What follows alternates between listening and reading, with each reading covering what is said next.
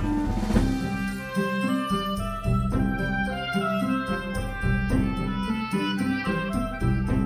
Welkom beste luisteraars bij weer een nieuwe kleine boodschap. Ja, welkom bij uh, een soort van follow-up aflevering is het eigenlijk. Hè?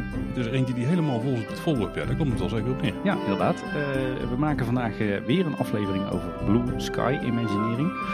of Armchair Imagineering. Het is maar net welk begrip je wilt gebruiken. wat dat precies is, dat hoor je in aflevering 149. Die hebben we een aantal maanden geleden uitgebracht.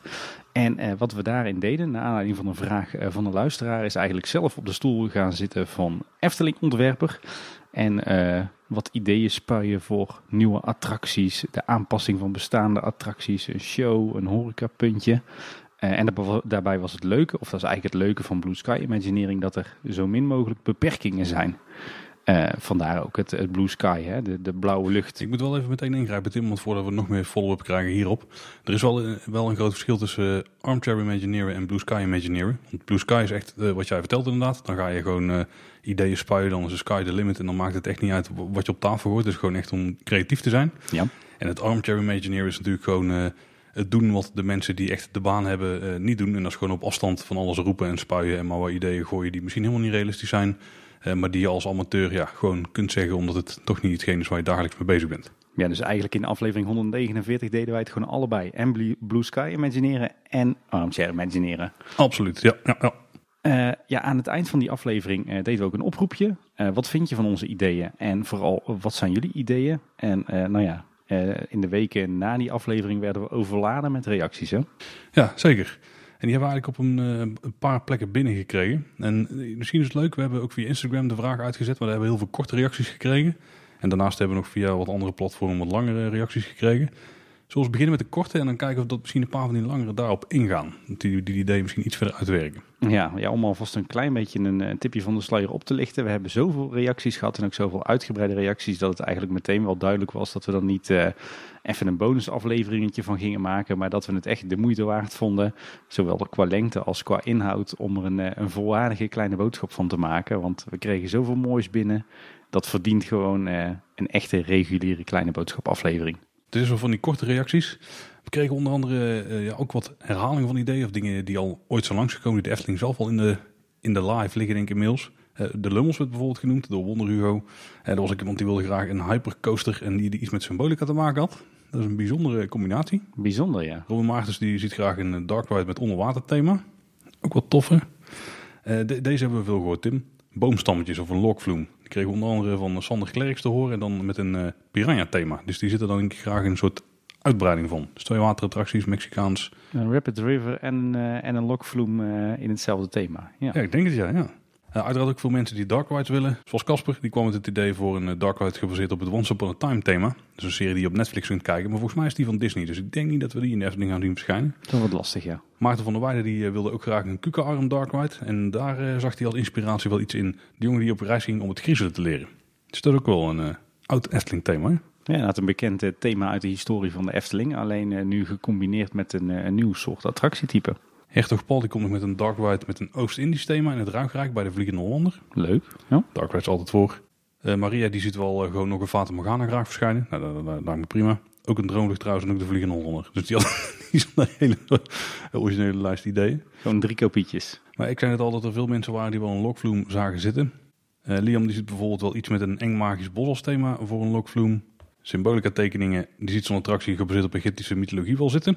Uh, de Patrick is niet echt, denk ik, wat hij bedoelt, maar die zit wel in een soort jungle river. Uh, dus ik denk een soort jungle cruise zit hij wel voor zich. Is niet echt een lokvloem, hè? Maar misschien dat die combi het dan iets unieker maakt. Nou nee, ik denk dat hij, uh, dat hij de, de indoor lokvloem in Bobbejaanland bedoelt. ja, dat zou ook kunnen, ja. Dat is de Indiana River, toch? Indiana River, ja. Gerrian die komt nog met het idee om de reis van de lava als lokvloem te doen. Ja, dan het water als een soort lava of zo. Ja, dan moet je met lichteffecten, kan dat misschien ja. wel een beetje. Ja. Oh, zo leuk, origineel. Uh, Glenn die heeft nog het idee voor een lokvloem met tropisch thema. En uh, Dylan die ziet nog wel iets voor zich van een, een lokvloem met mythische piekse dieren en planten. Mythische piekse dieren en planten. Hm. Ik denk dat ik wel snap wat hij bedoelt. Piek heeft ze zelf niet getekend, maar in die stijl, als je die met je doortrekt, zou er nog iets mee kunnen. Ja. Klinkt een beetje als een soort LSD-trip. ja, inderdaad ja. Chris Roos die had ook nog wel een originele. Die uh, ziet er wel graag iets van vervoer wat je naar verschillende plekken van het park kan brengen. Bijvoorbeeld een soort monorail of iets origineels. Nou, dat is ook een tof idee. En we hebben natuurlijk nog een hoop mensen die graag uh, achtbanen zien. Bijvoorbeeld een, een Blue Fire met iets uit de VOC-tijd. Een idee van Jarno.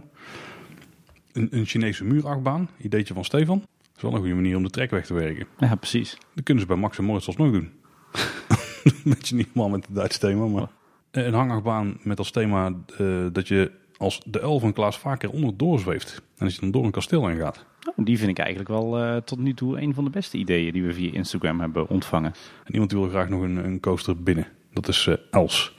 Nou, dat klinkt allemaal als een goed idee, hè? Nou, kort maar krachtig. En dan hebben we eigenlijk ook nog een hele hoop uh, mensen die graag droptorens willen zien. Ik denk dat droptorens, lokvloems, het al wel een beetje de twee populairste waren. Nou, dat sluit ook een beetje aan uh, wat wij hadden bedacht uh, in, in aflevering 149. Hè? Ja. En het zijn natuurlijk ook een beetje de missende attracties in het park op dit moment. Zeker. Lola bijvoorbeeld het idee om daar iets mee te doen met spinnen en andere enge wezens. Dus het een beetje eng maken. Of een, een droptoren met een elfjes thema kwam uh, Jury de Lang mee.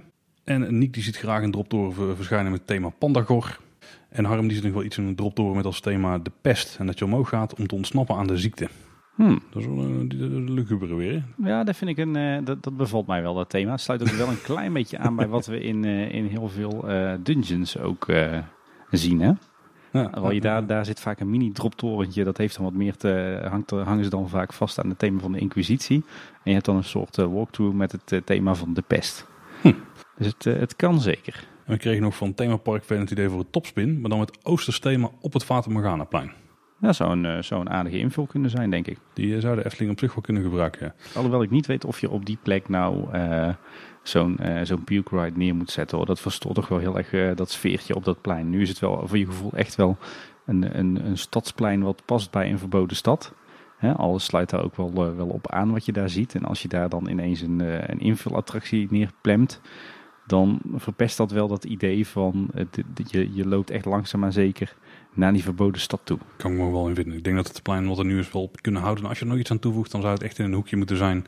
Waar niet echt afbreuk doet aan hetgeen wat er al is. Het uh, te terras van het uh, Fata evenementcomplex uh, wordt het dan, denk ik. dat, dat zou kunnen. Ja, nou, misschien is nog iets te doen. Ja, dat is dan aan Aquanura Vijver. Dat wil je eigenlijk ook niet. Hè? Een beetje in het hoekje zeg maar, van het verhoogde stuk terras. Ja. Ik vind de opbouw daar vanaf de, de spoorwegovergang zo goed richting Minaret. Dat, dat ik daar niet aan zou willen tornen, denk ik. Nou, dit waren in ieder geval de korte reacties, maar we hebben ook een aantal lange gehad. Misschien zit er wel overlap in. Misschien hebben wat lange reacties de korte ideeën al uitgewerkt. Ja. Zullen we daar eens doorheen gaan lopen, Tim? Ja, lijkt me goed. Uh, we hebben er aardig wat ontvangen, dus laten we maar aan beginnen. Zullen we beginnen met een mailtje wat we kregen van Wouter. Wouter die schreef, dag heren, zojuist aflevering 149 geluisterd en ik wil ten eerste even inhaken bij Pauls idee voor een nieuw sprookje. Het idee voor een dorpspleintje met daarbij het sprookje van de rattenvanger van Hamelen zit al erg lang in mijn hoofd.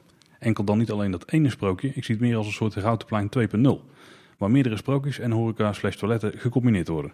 Locatie zal ergens in het nieuwe gedeelte van het sprookjesbos zijn, waar nu nog een parkeerplaats is. En daar zie ik dan een dorpspleintje met mooie geeltjes verschijnen, een waterput, een kioskje, wat horeca met terrassen en wellicht een oud bruin café, een bakkerijtje waar je lekkernijen kunt kopen en achter de geveltjes hoor je gezellige bedrijvigheid. Er is u weer. Door het hele plein in één keer aan te leggen, kun je op latere momenten steeds meer sprookjes toevoegen achter de gevelrijen. Inderdaad, het sprookje van de rattenvanger van Hamelen, ongeveer zoals Paul het beschrijft. Rond het hele plein zie je zo nu en dan wat ratten verschijnen op of achter gevels, etc. Denk ook aan de Bremer stadsmuzikanten en andere stadse sprookjes. Overigens leent de rattenvanger van Hamelen zich ook uitstekend voor een dark ride. Een soort ratatouille 2.0. Een sprookje wat ik zelf graag zou zien verschijnen is de Glazen Kat met het kasteel slash paleis van de markies van Carabas. Deze miste mijn ogen echt nog in het Sprookjesbos en de kat vind je nu al op het Sprookjesbosstation.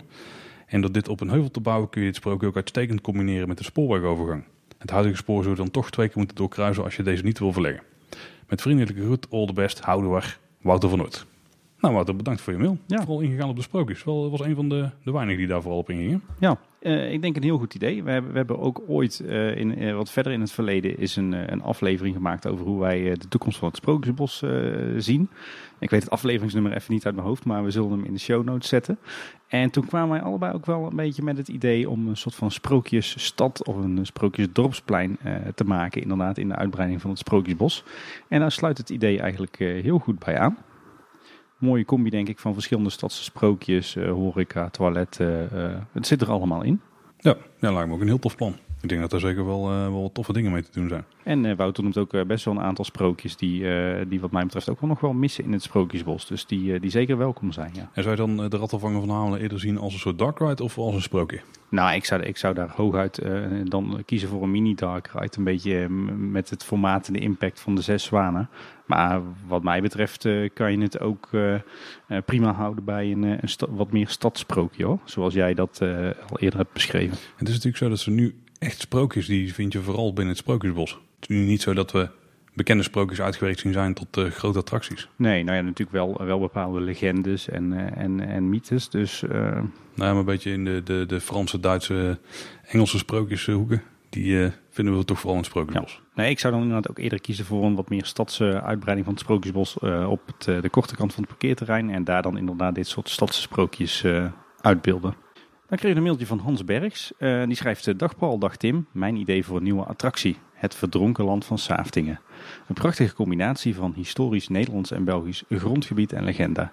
Thematiek in een 16e eeuws vissersdorpje omringd door water, natuur en bos tijdens de 80-jarige oorlog. Dit kan volgens mij perfect op het stuk waar de Raad van State zich nu over buigt. De naam ontgaat me langs het hotel en achter het reizen en Ruigrijk. Nou, ik denk dat Hans hier eh, strookrijk bedoelt. Dat is duidelijk, ja. Eh, wat moet het dan worden? Een dorpje met horeca, toiletten en een giftshop. De attractie is een fort, dus een dark ride met trackless systeem en effecten zoals LED-projectie, water, wind. Net zoals bij eh, Mickey's en Minnie's Runaway Railway. En twee keer een drop. In of langs het fort is een toren te vinden. De toren van Namen. En als je daar meer van eh, wilt weten, dan moet je eens op Wikipedia kijken. Het is een ride waar we volgens de legende dorpsbewoners zijn die op vistocht gaan. Je start allemaal samen in een trein in het dorp richting de zee. Op een bepaald moment zien we een zeemerman en een zeemermin. Die laatste kunnen we vangen. Dit is best een heftig gevecht waardoor de trein zich in aparte wagentjes splitst. Tijdens het splitsen spreekt de zeemerman een vloek over ons uit, omdat we de zeemermin weigeren te lossen. Hoogmoed en ijdel. Nu staan de wagentjes in een cirkel, driehoek of vierkant en hebben we de eerste drop. Een droptoren, eventueel zoals het Tower of Terror, in de grote toren. De zeemermin wordt toch gelost en wij komen door een vloedgolf terecht op een vlakte met geulen enzovoorts. En we zien geesten geprojecteerd, waaronder verschillende easter eggs. De Witte Wieven, Hugo en Willem van der Dek. Opeens jagen de geesten op ons en de wagentjes schieten kriskras door elkaar en achterwaarts tot we geen kant meer uit kunnen. En weer in een cirkel, driehoek of vierkant staan. Net voor de geesten ons vangen is er de laatste en finale kleinere drop met special effects zoals bij Rise of the Resistance of Harry Potter. We hebben geluk, we zijn ontsnapt, de wagentjes komen weer samen. We zien de haven weer en net bij het verlaten van de attractie komen we uit waar het lijkt dat de restanten vertoond worden van hetzelfde dorpje dat ooit verdwenen was door de vloed. Toch niet eindgoed al goed? Met een exit through the gift shop sta je weer op het plein van het dorp. We denken hier ook aan de kleinere bezoekers en hebben voor hun ook een speelgebied eh, en eventueel zelfs een Polkamarina die verhuisd is. Qua thema zit je dan wel weer bijna bij de Vliegende Hollander. Misschien dat nog fi- fine-tunen. Groeten, Hans Bergs. Ja, nou ja, je zegt eh, om op het laatste puntje in te gaan. Ik denk als je het vooral klein houdt. De Vliegende Hollander is toch een beetje groot, hè? Grootste schepen Ja. en dat soort eh, zaken. Als je klein houdt, dan is het denk ik genoeg contrast om dit wel eh, te realiseren. Ik vind het wel eh, een hoop toffe elementen hebben, ja. Ja, absoluut. Eh, ik ben met name enthousiast over het, eh, het thema, moet ik zeggen. Het verdronken land van Safting is echt een heel bijzonder en heel mooi eh, natuurgebied in eh, Zeeuws-Vlaanderen. Ik kom daar graag eh, om af en toe eh, een wandeling te maken. Eh, en eh, daar zit ook een, eh, een hele ja, bijzondere, licht naargeestige, spookachtige geschiedenis achter, zoals Hans al wel een, eh, een beetje beschrijft. Wat, wat eigenlijk fantastisch past eh, bij de Efteling en ook in, eh, aansluit bij attracties zoals de Vliegende Hollander, Bron 1898 en Villa Volta. Dus ik denk een super tof thema en ook zeker potentie qua uitwerking van hoe zo'n dorpje eruit ziet, hoe het landschap eruit ziet, de geesten die erin voorkomen, een toren. Ja, het zit er allemaal in. Dus ik, eh, ik moet zeggen dat ik eh Saaftingen absoluut een, eh, een heel tof thema vind voor een Efteling-attractie. Echt chapeau, goed bedacht. Ja, en qua ride systeem, dan zit je een beetje aan het tweede deel van, of het laatste deel eigenlijk van Rise of the Resistance te, te denken. Ja. Dus je hebt trackless vehicles, ehm, ook een beetje gecombineerd met het Mickey's en Minnie's Runaway Rail- Railway concept. Namelijk dat je opsplitst tijdens de rit. En wat, wat in ieder geval een tof idee is en best origineel is dat je volgens mij, tenminste zijn idee is volgens mij dat je tijdens de drop naar elkaar kijkt. Dat je elkaar ziet vallen. Nou is Ja. het natuurlijk wel een beetje lastig misschien met het wegwerken van een techniek, maar als ze daar goed voor elkaar krijgen, heeft dat ook wel potentie. Ik ben wel benieuwd eh, hoe, hoe we die eh, trackless vehicles eh, gaan vormgeven dan. Misschien als een soort houten roeibootje of zo. Ja, dat is wel moeten. Ja. ja, tof idee. Ik kreeg ook een berichtje van Bas. Leuke aflevering, mannen. Mijn korte verbeterplan voor Joris en de Draak. Doe in de laatste bocht, boven het meer aan de overkant van de bron, waar de treinen weer naast elkaar komen, één baan synchroon vuureffecten met het achtbaantrein en één baan synchroon waterjets, zoals bij het begin van Incredicoaster. Het vuur en het water komen dan samen en als je dan ook nog een eh, CO2-kanon erbij zet, dan kan die extra van stoom uh, voorzien. Dus dan, is het net dat er heel veel stoom vrijkomt. Dan heb je veel meer storytelling, want er ontbreekt nou nog in de baan. En aangezien Ed nou ook nooit meer wordt opgeknapt, gaat het waarschijnlijk ook niet gebeuren. Ook al kan misschien wel voor duizenden en een ducaat. Ja, ik, ik vuureffecten zou kunnen. Het zal best kunnen. Het is op zich wel wat. Ja, nou ja, Draak Etna heeft ook uh, jarenlang vuur gespuwd uh, vlakbij een houten achtbaan. Hè? Dus dat, uh, dat zal zeker kunnen, ja. Ja, maar die zat er nog een meter of acht vandaan gestomen voordat dit vanaf de basis van de baan een beetje zo naar buiten schiet. Ja, maar in tegenstelling tot, tot wat je misschien zou denken, is hout op zich helemaal niet zo, zo ontvlambaar hoor. Als je daar echt de, het hart houdt waar de, waar, de, waar de baan van gemaakt is, van Joris en de Draak. Zeker als je dat ook nog eens impregneert of behandelt, dan, uh, dan is het helemaal niet zo uh, gevoelig voor vuur. Niet zo dat het dan meteen in de fik vliegt. En zeker als je dat soort, dat soort vuurkanonnen een beetje goed richt, zoals we dat bijvoorbeeld ook bij Ravelijn zien. Dan, dan moet dat echt geen probleem zijn hoor. En dan ben ik het op zich wel met Bas eens dat het wel een stukje storytelling toevoegt natuurlijk. En ook wat meer benadrukt dat er een baan water is en een baan vuur. Ja. Het is wel vooral voor de kijkers, denk ik. Het zou mooi zijn als het op een plek kan waar je het ook een beetje meekrijgt als rijder. Het, uh, het, het, klinkt wel vet en volgens mij is het ook best wel uh, origineel. Want uh, ik heb niet het gevoel dat dat bij, bij heel veel meer houten achtbanen gebeurt. Nou ja, we hebben natuurlijk wel Wickerman in Alton Towers. Daar hebben ze ook vuureffect op de baan zitten. Maar ook die waterjets, zoals heel veel stalen achtbanen die bijvoorbeeld wel hebben. vooral een aantal divecoasters die, die over het water in gaan in plaats van een tunnel, die hebben daar effect. Big Thunder Mountain heeft het toch ook een beetje, denk ik. Hè? Daar, daarmee imiteren ze die splash, toch? Ja, klopt ja. Daar hebben ze ja. van die tonnen die daar omhoog spuiten. Ja. ja, leuk idee. Ja, zeker. En denk ik inderdaad vrij gemakkelijk uh, en, en, niet al te duur te realiseren. Ja, het enige puntje misschien wel een open vuur doen buiten. Dan komt er CO2 vrij, misschien wel stikstofdepositie verratsen. Daar moest je misschien wel rekening mee houden. Ja, maar Paul, het was Blue Sky Imagineering toch? We lieten ons ja, niet beteugelen door dat soort praktische ja, nee. bezwaren. Dat is nou net de fun natuurlijk. En we kregen een, uh, een mailtje van Sjoerd. Die schrijft, hoi kleine boodschap. Aan de hand van jullie Piekse Luchten aflevering stuur ik mijn idee. Ik heb het idee bedacht aan de hand van de boeken van Lord of the Rings, Wetten van de Magie en Rad destijds. Ik besef me nu, Paul, dat uh, jij dit misschien beter had kunnen voorlezen, dit verhaal. Maar goed. uh, je komt aan bij een brug boven een enorme afgrond waar in de diepte een enorme flying B&M stort en omhoog dendert. Aan de zijkant van de trein zit een enorme bok in een diep donkerblauw, paars en zilveren kleuren. Twee enorme standbeelden van tovenaars staan op sokkels op de rug. En op de brug zie je een enorm symbool met een breuklijn er doorheen. Op de achtergrond klinken, klinken trommels en gehum. De muziek zwelt aan terwijl je onder de poort loopt. Voor je doemt een enorme toren op waaruit vuur spuit. Je ziet flitsen en hoort om je heen gekrijs. Scheve huizen staan om de toren heen en er zijn overal kleine shops omheen gebouwd. Een vervallen kroeg stalt zijn waar buiten en je kan aanschuiven op tonnen. Er mist in de zaak en de ramen zijn... Er staat mist in de zaken en de ramen zijn zwart van het roet. Op het menu staan Bourgondische gerechten en de obers zijn gekleed in oud-middeleeuwse kleding. Om je heen hoor je verhalen over dezelfde toren. Heb je het al gehoord? Ze zijn te diep gaan graven. Het is ontsnapt, het beest, het is ontsnapt. Nadat je hebt gewinkeld, rond hebt gelopen of gegeten, loop je de toren in waarin de eerste voorshow een hele oude man zit die vertelt over zijn twee zonen die dus te diep hebben gegraven onder de toren. De catacombes. Ze hebben een bibliotheek gevonden met een hele gevaarlijke spreuk. Na de voorshow word je dus de hoofdshow ingeleid waarin je de broers ziet vechten tegen een vrouw.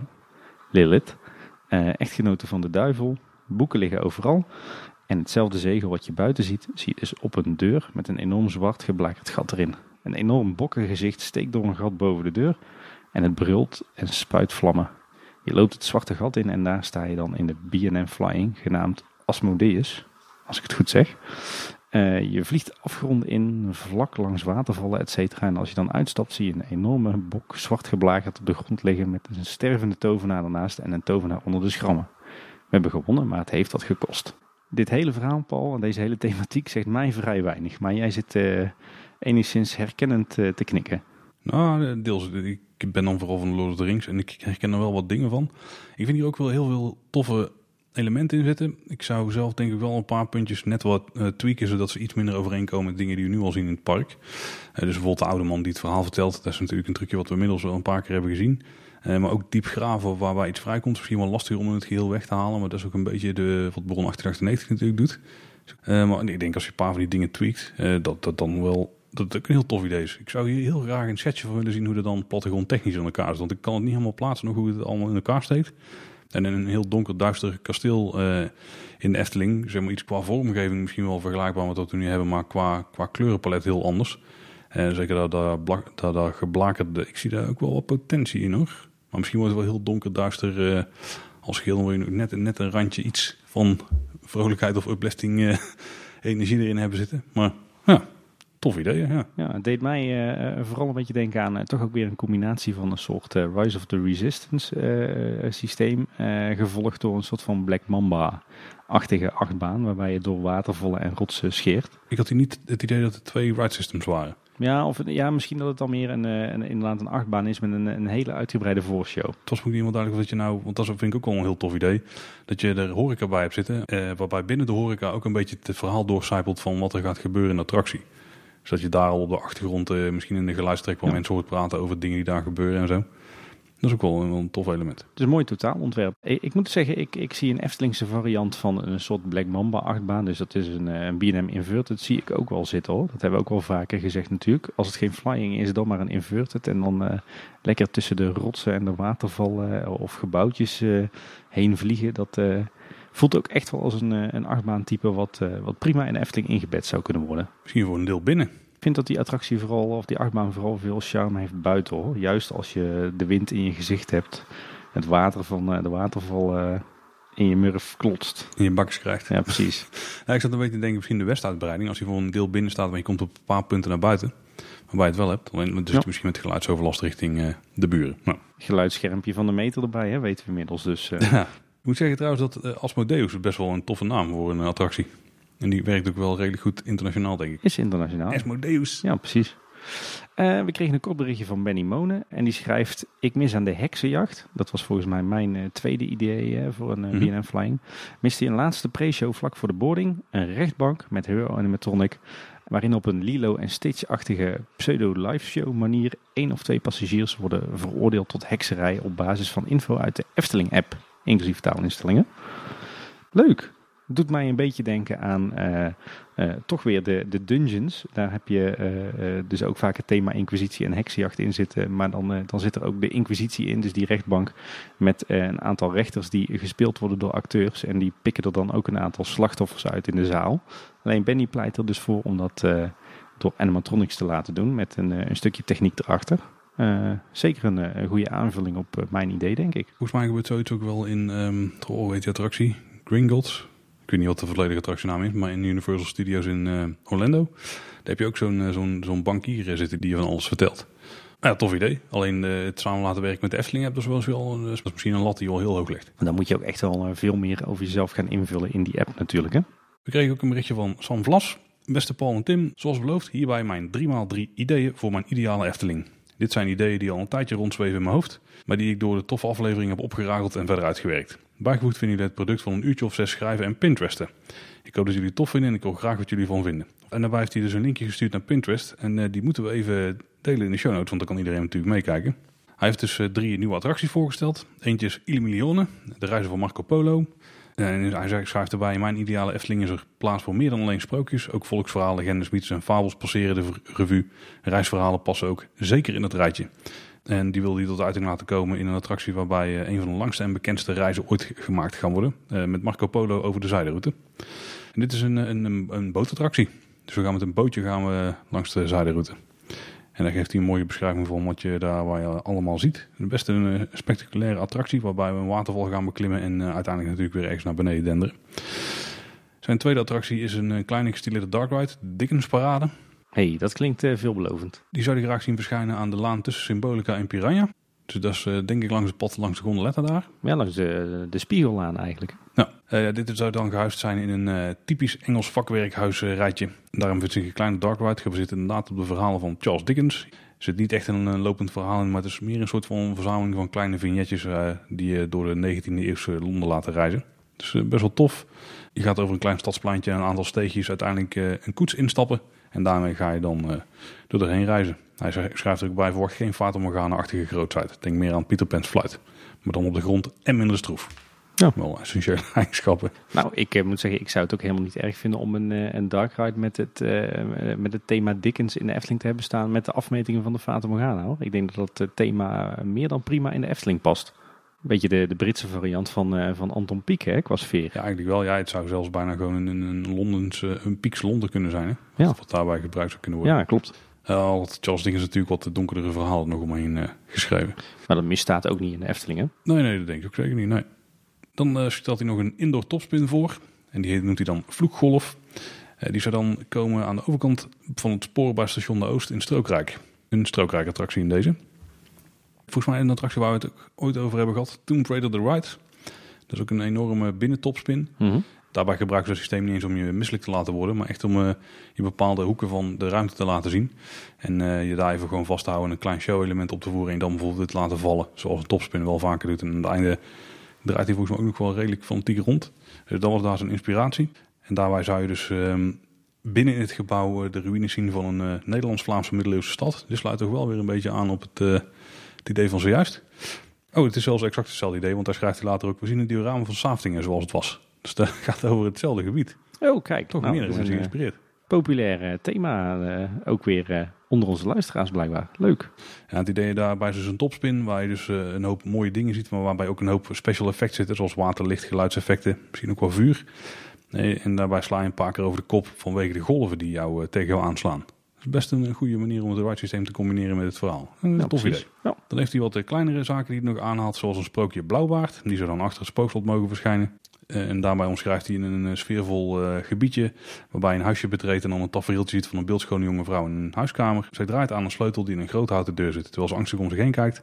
Een macaber portret van Blauwbaard hangt aan de muur. En op onze beurt stappen wij ook door die houten deur naar een kamer vol skeletten in jurken met de schone in een geschokte uitdrukking. De lach van Blauwbaard klinkt en in een flits zien we Peppers Ghost van Blauwbaard naar de vrouw toeschieten, waarna er een schreeuw klinkt en wij blijven in het donker achter. Dat is ook wel, wel een tof idee voor een sprookje. Ja, ik moet zeggen, Blauwbaard is toch ook wel een, een redelijk bekend sprookje... Wat, eh, wat op zich ook wel een plaatsje zou kunnen krijgen in de Efteling, ja. Hij stelt ook een restaurant voor, het Lusthof. En die zou dan aan het pad tussen Symbolica en Piranha mogen komen. En dit zou dan samen met de, de voorgestelde Dickensparade, maar ook de gondoletta aanpassen, te komen dadelijk. Zou het derde onderdeel worden van een Engels themagebiedje. En dit Mhm. restaurant sluit dan aan op de wachtrij van het opstapstation van de gondoletta. En zet daarmee het Engelse tuinthema voort.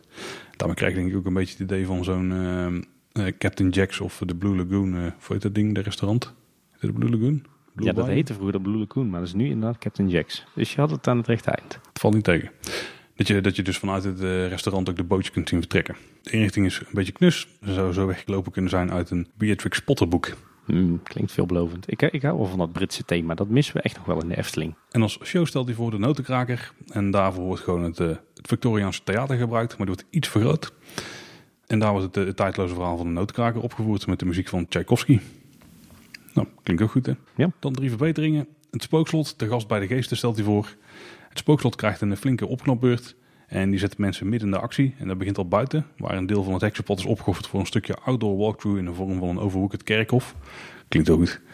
En daar kun je al wat spookachtige verschijnselen en, eh, en tegenkomen. En eenmaal in het slot dan eh, zijn het dwaallichtjes die je de weg wijzen. En de sfeer wordt steeds beklemmender wanneer je dieper het slot ingaat. Want hier houdt de doodhuis. Nou, omschrijft het mooi. Sam kan het mooi schrijven. Nou, er is een heel uitgebreide ja, eigenlijk route bedacht naar de hoofdshow. En als je daar uiteindelijk bent, dan, eh, dan zie je toch de meeste veranderingen. Hij schrijft, de bezoekers verzamelen zich op een dorre binnenplaats. Zodra de wolken van achter de maan verdwijnen, komen de spoken tot leven. Dood speelt viool en leidt het orkest in deze waanzinnige dans macabre.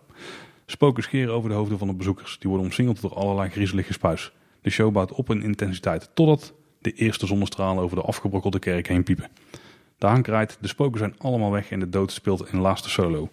De binnenplaats baat in een zonlicht en de bloemen groeien massaal op. Was het allemaal maar een nachtmerrie? En dan door de opengaande deuren verlaat je het slot weer. Goede upgrade, denk ik. De oude tuffer gaat hij ook aanpakken. En eh, deze, in deze nieuwe versie van de oude tuffer eh, krijgen Tom Poes, Heer Bommel en andere figuren uit de Bommelsagen van Maarten Toner een plaats in de Efteling.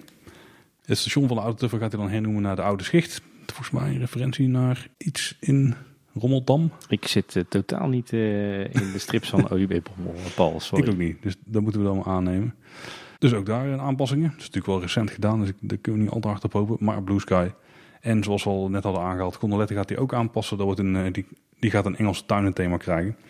En daarvoor wordt ook het station verplaatst. Komt er een hoop bloemenpracht terug. Een heel bekende wens volgens mij voor veel eh, liefhebbers.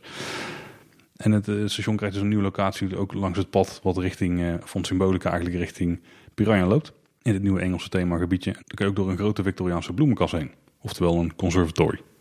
Klinkt tof. Ja, Die cool. vormgeving past denk ik wel bij die attractie. ja, Sam heeft er echt eh, ontzettend veel eh, werk van gemaakt. Wij hebben nu maar een, eh, een selectie van, van zijn verhalen voorgelezen. Hij heeft ons een uitgebreid pdf-bestand aangeleverd en dus ook een hele Pinterest-pagina met als een soort moodboard bij zijn plannen. Heel tof.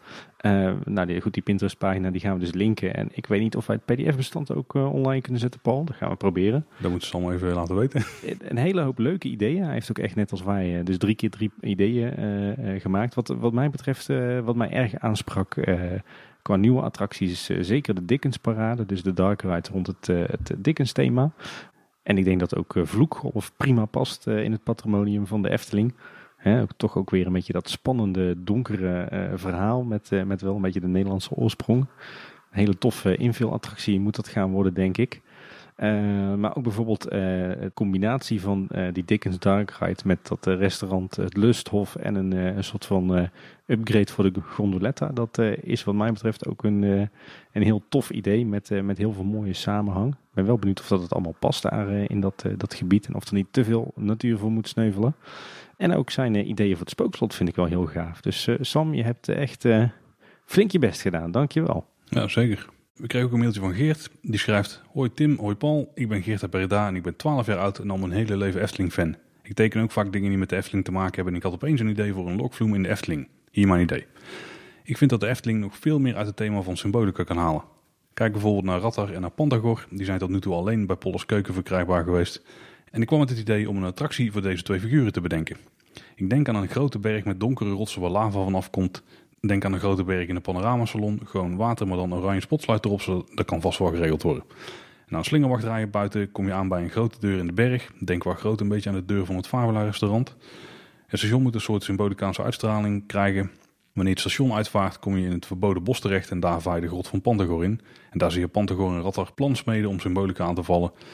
De optakeling van het bootje zie ik nu niet zo voor Na de optakeling kom je bij de drop van de berg en dan vaar je een stukje door het water en kom je uiteindelijk uit bij het paleis waar je weer uit je bootje stapt.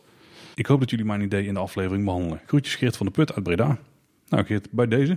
Ja, inderdaad. En ik denk dat je op zich wel uh, een, een, goed punt hebt met het feit dat uh, Pantagor en Rattar niet in symbolica zitten en dat het wel zonde is. daar ben ik wel met je eens. Ik eh, ben ook al voor een, een extra attractie, of dat nou een volwaardige attractie is of een invul binnen, binnen het fantasierijk. Uh, waarin juist de donkere kant van de Pardoes-verhalen van Henny Knut worden belicht. Met inderdaad Pantagor en Rattar en Pardoes die de strijd aanknoopt met beide heren. Of eigenlijk een heer en een rat. Ja, tof. Ik weet niet of het per se dit, uh, deze vorm moet hebben uh, van een logvloem. Maar ik uh, denk dat, dat die hele verhalen van Henny Knoet, zeg maar zijn legacy, dat daar zeker nog wel inspiratie in zit voor een iets wat spannendere, donkerdere attractie. Ja, die wensen hebben we ook al zeker vaker gekregen. En het zou toch wel tof zijn als Jeroen Verheij een uh, Pantagor karakter zou zijn, maar dan een beetje met zo'n Gargamel inslag. Dus ik denk dat ook wel een leuk humoristisch karakter uit kan komen. Wat dan toch op een of andere manier heel kwaad overkomt. Dat denk ik wel, ja. En ik denk dat, ik denk dat Sander de Bruin ook eh, prima het, eh, het werk uh, en, en de nalatenschap van Henny Knoet kan voortzetten. Dus die zou daar denk ik ook een prima attractie voor kunnen tekenen. Dus leuk idee Geert, dankjewel. Ik kreeg ook een hele lange mail van Danny van Leeuwen. Ik denk een van de langste mails die we ooit hebben gehad in, in 160, 170 afleveringen Kleine Boodschap. En we gaan even een selectie ervan voorlezen, hè Paul? Ja. Danny die schrijft, eh, beste Tim en Paul, wekelijks luister ik met veel plezier naar jullie podcast.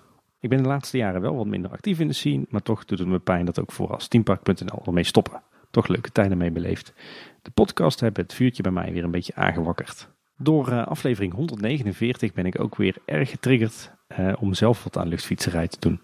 Zoals jullie al aangaven in jullie aflevering, doen heel veel Efteling-fans dit en ik kan me eigenlijk geen tijd herinneren waarin ik dat niet heb gedaan. Vaak voor het slapen gaan fantaseer je toch even over hoe jij het zou doen als je een attractie voor de Efteling zou mogen ontwikkelen, of wat je zou doen als je een aantal jaar aan het roer zou mogen staan.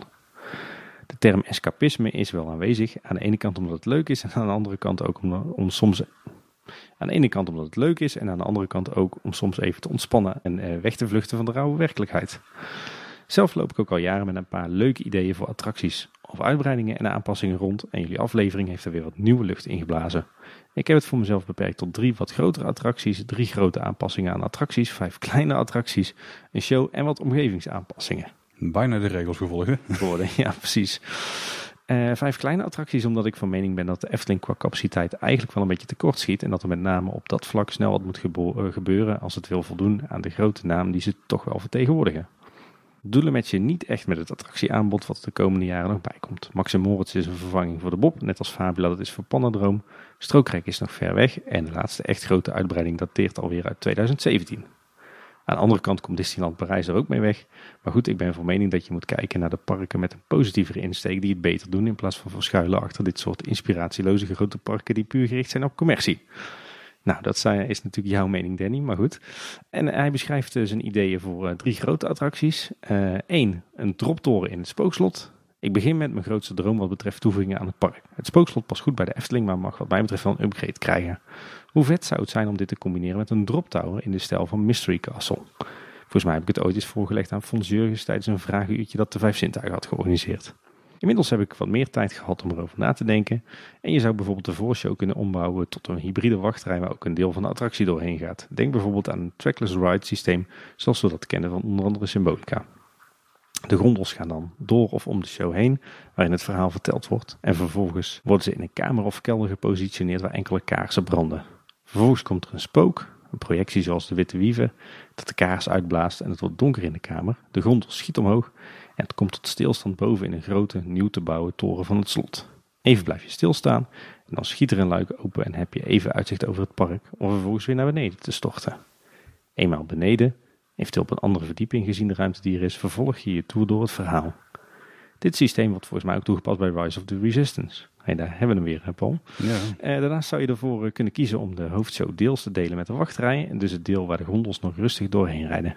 Dit zou de toekomst van het spookslot verzekeren en bovendien een geweldige topattractie voor de Efteling kunnen worden. Ja, ik denk op zich een, eh, inderdaad een waardige upgrade aan het spookslot. Wel behoorlijk wat respect nog voor het huidige thema en gebouw en hoofdshow. Dus eh, ja, ik zie daar wel wat in. Eh, zijn tweede idee is een B&M launched Flying of Wing coaster. En met de uitbreidingsmogelijkheden die Strookrijk gaat bieden, zou ik het echt geweldig vinden als de Efteling iets van wereldniveau kan neerzetten op achtbaangebied. Geen korte baan zoals Baron 1898, maar een echte top B&M baan van het type Wing coaster of Flying coaster. Het liefst launched, zo- kan je dicht bij het maaiveld blijven en hoef je geen rekening te houden met gekke restricties. Nou ja, financieel misschien. Een lancering waarbij scherpe bochten en neermesses door greppels en tunnels elkaar in rap tempo opvolgen. Denk hierbij aan Nemesis in Alton Towers. En zoals Tim zei, is hierbij een thema als de heksenjacht of Dragon Hunt wel goed op zijn plaats. En het eh, derde idee van eh, Danny is een Mine Train. Voor mijn gevoel miste er altijd een kinderachtbaan in de Efteling. Met de komst van Max en Moritz is dit eigenlijk niet meer zo het geval. Toch heb ik lang met de fantasie gelopen dat er in de Efteling ook een Mine Train-achtige ride moet, zou moeten komen. à la Seven Dwarfs Mine Train of Big Thunder Mountain. Maar dan met bijvoorbeeld de lava als thema. Dit zou niet passen in het huidige Lavela, maar wellicht op de plek waar nu het dienstencentrum staat of op de speelweide. Ja, ik denk dat we met serie Grand Circus Valençay ook wel iets in die richting krijgen. Hoor. Als in, eh, ik denk dat je dan een achtbaan hebt die de rol van een soort mindtrain achtbaan ook vervult. Dus een die niet te spectaculair is, maar wel genoeg uitdaging heeft om interessant te zijn voor eh, ook de, ja, de jeugd, zeg maar. Ja, inderdaad. Eh, Het wordt dan niet echt een, Mine Train qua, thema natuurlijk, totaal niet. Maar eh, je hebt daar wel een soort family coaster te pakken. Hè, waar Max en Moritz toch vooral een kiddie coaster is geworden. Eh, gaat de circusachtbaan, tenminste dat is wat, eh, wat- er eh, her en der rondzingt natuurlijk, echt van een family coaster worden. Dus ik denk dat dat inderdaad wel die behoefte inlost. En dan heeft hij ook nog een paar voorstellingen voor grote aanpassingen. Pannendroom slash Fabula, ja, die upgrade die vindt hij zelf een beetje gemiste kans. Ja, daar zou veel meer mee kunnen gebeuren, zoals een Flying Theater, zoals Soaring Over the World, This is Holland of Volutarium. Ja, Zo'n attractie had er prima gepast. Misschien geen Real World thema, maar schitterende vlucht door het Sprookjesbos of een Sprookjeswereld, dat het echt gaaf kunnen worden. Puntje 2 is het Python. En daarbij stelt hij voor om eigenlijk het eerste deel van de baan te overdekken met een soort tunnel of buis. En die thematiseert dan als een grote slang. Oh, leuk idee. Het station wordt dan vormgegeven als de staart van de Python. In de first drop kom je uit de bek van de Python. Dan zit je lekker droog en dan heb je toch een soort van thema en dan zie je ook wel meer winterhard. En misschien helpt het wel tegen geluidsoverlast. En zijn derde idee is Vogelrok. Niet echt realistisch, maar dat veel mooier bij het verhaal gepast als Vogelrok een flying of suspended coaster was geweest. In de klauwen van de vogel zit je dan. Ja, dat is absoluut waar. Misschien eh moet er wel heel dak er dan af, heel de achtbaan gesloopt worden. Dat is waarschijnlijk een dure operatie. Ja, ik denk het ook. Maar het had wel beter gepast, ja. Ik zou dan eerder opteren, niet zozeer voor een ander achtbaantype of een ander ridesysteem, maar juist voor een eh, eh, betere thematisering en betere storytelling rond het eh, toch wel eh, mooie verhaal eh, van eh, Vogelrok eigenlijk. Wat nu eh, natuurlijk eh, totaal niet naar voren komt in de attractie. Eh, en Danny vervolgt met zijn eh, vijf ideeën voor infill rides. Eh, en hij benoemt onder andere de zweefmolen. En hij schrijft, ik weet het, weer een zweefmolen. Maar dit keer bedoel ik een grote of gigantische magische zweefmolen zoals we die ook kennen uit Fantasieland of Duinrel. En volgens mij hebben ze er ook eentje in Bobbejaanland. Eentje die vrij hoog is, een kantelbare kop heeft met dansende fonteinen eronder die je dreigen nat te spuiten en s'avonds ook belicht worden. Plaats het nou eens aan de rand van de Aquanura vijver op bijvoorbeeld het Dwarrelplein. Pas nog eens goed bij het Aquanura thema en is uh, mijn inziens een prachtig schouwspel zo boven al het water. En goed voor de capaciteit. Nou, ik denk een uh, sympathiek idee. Moet wel stijlvol gethematiseerd worden, denk ik. Maar uh, ik denk dat het een prima invul zou zijn voor de Efteling en voor de doelgroep. zijn tweede kleine invul is een derde stationnetje van de stoomtrein, vlak voor de oversteek naar Fata Morgana. Op drukke zomeravonden vind ik de ouderwetse stoomtrein met allerlei prachtige lampjes heerlijk passen bij een echte Eftelingse zomeravond. Veelal is de trein ook wel erg druk en zou het dan mooier zijn om een derde trein te kunnen inzetten. Bovendien zou dit het begin kunnen zijn van een uitbreiding in het 1001 themadeel van Fata Morgana. Wie weet in de toekomst een grote lokvloer met een aquaduct thema, maar zo kan ik wel bezig blijven. Ja, eigenlijk eh, pleit Danny dus voor om station Zuid terug te laten komen. Ja, nou goed, we hebben al eerder uh, uitgelegd waarom dat in ieder geval vanuit uh, operationele redenen niet een handige keuze is. Um, als derde idee heeft hij een flying carpet. Mijn inzien zou in het Fata Morgana themagebied Anderrijk een combinatie van een grote en een kleine attractie van het type flying carpet niet misstaan. En volgens mij bedoelt hij dan op dat apparaat dat in de Walt Disney Studio staat, toch? Ja, of is er zo'n ding met twee armen naast elkaar die aan het draaipunt zitten, waar dan een soort bakje aan de onderkant aan zit en die dan, dan draait die armen draaien rond. Waardoor je eigenlijk een soort cirkel maakt met het op een platform. Is daar een flying carpet? Maar zijn niet echt onderwezen in de invuls, denk ik. Nee, inderdaad. We hebben daar te weinig ervaring mee. Het is in ieder geval een, eh, een soort kermismode dus eigenlijk, ja. toch? Ja. uh, een kleine voor de kinderen en een wat groter model voor de wat oudere jongeren. Ik heb het dan niet over een kermismodel. Hey, we zaten dus toch in de goede richting, hè, Paul. Uh, maar een die zwaar gethematiseerd zou zijn. Volgens mij leent dit type attractie zich daar prima voor. Uh, idee 4, uh, Lummels, mini droptorens. Ik zie deze graag alsnog verrijzen in het Lavelaar om daar wat meer activiteiten, oftewel kinetics, te realiseren. En bovendien misschien de bezoekers wat meer te spreiden. Dit zou je eventueel nog kunnen uitbreiden met bijvoorbeeld een mini-houten reuzenrad. Bijvoorbeeld in het thema van een waterrad aan een van de lavela-huisjes. En als laatste idee heeft hij nog los sombrero's, eh, Mexicaanse hoedjes. In het kader van wat extra capaciteit en invul zou je ook kunnen denken aan een attractie zoals we die kennen uit het voormalige Walibi en Six Flags Park, namelijk de los sombrero's, ergens op het eiland van de Piranha. Dit thema zou daar enigszins bij passen en zal dan nog net wat beter moeten worden uitgevoerd. Normaliter ben ik niet zo van dit soort attracties, maar ik weet dat de Efteling dit goed kan uitvoeren. De halve maan is ook een bijzondere versie van de standaard schipschommel die we in bijna elk park zien. Nou, een eh, flinke lijst eh, met ideeën, maar wat mij betreft zitten er nog wel een aantal uh, haalbare en passende ideeën tussen. Nou, dan gaat Danny nog uitgebreid verder, onder meer over aanpassingen die volgens hem nog zouden kunnen gebeuren aan wachtrijen, maar ook aan de landscaping van het park. Die gaan we even overslaan, want dan uh, wordt het wel heel veel uh, Danny in deze aflevering. Uh, we sluiten even af met, met zijn laatste suggestie, namelijk voor verblijfsaccommodatie. En Danny schrijft, deze plak ik stiekem ook nog even aan vast. Het zou toch geweldig zijn als de Efteling zelf of in samenwerking een groot binnenzwemparadijs zou kunnen realiseren met een sprookjesthema in de omgeving van het park en de beide verblijfsparken. Dit zou goed bij de toekomst als resort kunnen passen. Toch weer leuk om over na te denken en weg te dromen in de wereld van de Efteling. Ik kijk uit naar jullie volgende aflevering. Keep up the good job, mannen. Groetjes, Danny. Ja, super tof mailtje, Danny. Je hebt er ook nog wat, uh, wat foto's bij gedaan en linkjes en zo. Heel tof dat je er uh, zo uitgebreid uh, over hebt nagedacht en, en het op papier hebt gezet. Dat waarderen we zeer. En ja, wat mij betreft staat er dan best wel een aantal leuke ideeën tussen. Nou, zeker, ja. Ik heb ook een berichtje van Vlederik. Die stelt als attractie voor Baba Yaga. In de Russische volksverhalen is de heks Baba Yaga een mythische verpersoonlijking van moeder natuur. Ze woont in een wandelende hut op kippenpoten en verplaatst zich in een gigantische vliegende vijzel. Soms goed, soms kwaad en niet te onderschatten. In deze hanging coaster betreed je het domein van Baba Yaga via een geheimzinnig bos om de heks het licht dat nooit dooft te vragen. Maar eens je de magische hut hebt betreden slaat de deur dicht. Baba Yaga kakelt en je moet dat dienen. De hut zet het op een lopen en gooit je uit op een open plek in het bos. Aan het werk, ketelsboenen. Maar dankzij Vasilisa, ik hoop dat ik het goed uitspreek, een meisje in dienst van de heks kun je ontsnappen. In plaats van een oude ketel die plots begint te zweven voor een wilde tocht door een indoor bos, waarbij Baba Yaga je op de hielen zit. De inspiratie haalde ik uit het idee voor de heksenketel en de originele volksvertellingen van Baba Yaga. Daar stuurt hij nog een paar bronnen mee, die zullen we even linken in de show notes. Uh, ik vind het wel een tof idee. Ja, to to sowieso tof om dit uh, te horen, want we hebben al vaker reacties van uh, Vlederik gehad rond Russische volksverhalen en sprookjes en specifiek Baba Yaga.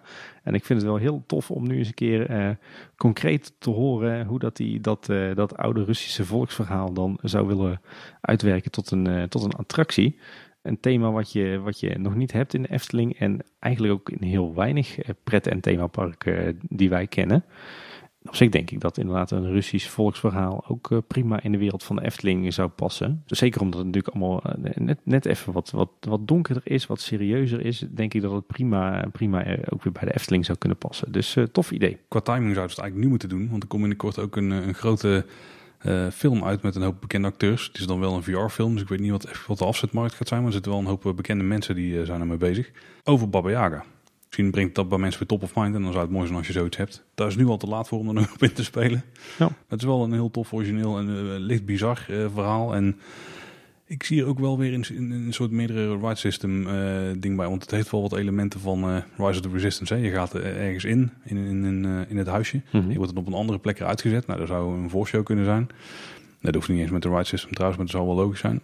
Of het zou het effect wel toffer maken. En dan ga je daarna dus nog een en een spectaculaire attractie. Dus uh, tof idee, ja. Ja, inderdaad. En ik denk dat, uh, ja, dat zo'n een, een, Russie, een attractie met een Russisch thema echt wel een aanvulling is op, uh, op wat we nu in de Efteling hebben. Ik vraag me wel af, moet het dan in het Sprookjesbos, in, althans in de uitbreiding van het bos, of Willen we dit in Strookrijk of juist in de Westuitbreiding of in het bestaande park? Dat vind ik nog wel lastig qua thema. Ja, als ik dit zo qua ambitieniveau hoor, dan is het wel buiten het Sprookjesbos. Ik denk niet dat we daar een grote dark ride moeten, moeten willen hebben, want ik denk dat daar veel te veel aandacht gaat eisen. Misschien een apart Russisch themadeel in uh, of de Oostuitbreiding of de Westuitbreiding van het pretpark. Oh ja. Dat heeft best wel uh, vormgevingstechnisch potentie. Ja. Dan moeten ze niet van die uh, lelijke flatgebouwen erin zetten, net als in Europa Park. dat, dat past dan wel weer een beetje in dat jaren 60 Oostblok gevoel, hè? Ja, nou, dan moet het iets meer beton zijn nog. Ja, ik, ik, ik pleit dan ook meer uh, eerder voor een, uh, een Russisch themadeel. Een beetje met die sfeer van de tsarentijd. Dus dan uh, zit je net, net een aantal decennia eerder in de geschiedschrijving. Lijkt me trouwens wel tof. Een Russisch themadeel en dan een Scandinavisch themadeel rond de vikingen en, en trollen en dergelijke. Dan heb je een soort van Noord-Europees themadelen verzameling. Nou, het Europa Park niet horen. Oh, die hebben het al trouwens. die hebben alles. Van, van alles een bietje. Geen België. Uh, als sprookje stelt hij voor Hans mijn Egel. Een minder bekend sprookje met trekjes van de schone en het beest. De oudere West-Germaanse vertelling waarbij vooral het houden van de belofte en het, hoofd, het hoofdmotief vormt, vormt de basis voor een loersprookje waarbij Hans muziek speelt, gezeten op, de, op zijn haan. Ik moet zeggen dat ik het sprookje al drie keer heb gelezen inmiddels, maar het blijft van mij niet zo goed hangen. Want iedere keer als Frederik erover begint, dan denk ik van ik, ga het weer eens even, even checken. Maar het is inderdaad gewoon een klein loersprookje. Op zich prima. Ja. De Efteling komt vol te staan op deze manier, met al die goede ideeën.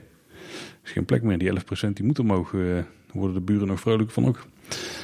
Hij stelt als wat uh, grondige herzieningen voor uh, het spookslot. Daar mag heel de showtechniek op de schop. En het huidige verhaal mag ook op de schop. Er mogen wat loertaferelen bijkomen in de gaanderij en nieuwe effecten in het slot. Uh, waarbij ook onder andere de spookachtige dirigent opduikt. Dan als Pepper's Ghost. Ja, weer een aanpassing voor het, het spookslot hè? Dat is populair om aan te passen, ja. ja. Maar dit klinkt ook weer goed. Ik denk als we alle ideeën daar op een hoop gooien, dan hebben we een spookslot wat ongeveer uh, reikt van hoe zal het dan beginnen? Aan de Pardoespromenade, denk ik. Dan beslaat het hele, het hele Witte Walvisplein. gewoon het hele andere rijk. Hier het spookslot. Het spookslot krijgen we dan erbij. Ja, goed. Zelf hebben we natuurlijk ook wel eens ideeën geuit om uh, van, uh, van het huidige spookslot uh, een soort van meer dark ride-achtige kermis spookslot te maken. Dus met een transportsysteem. Maar dan wel met, met behoud en respect van het huidige gebouw.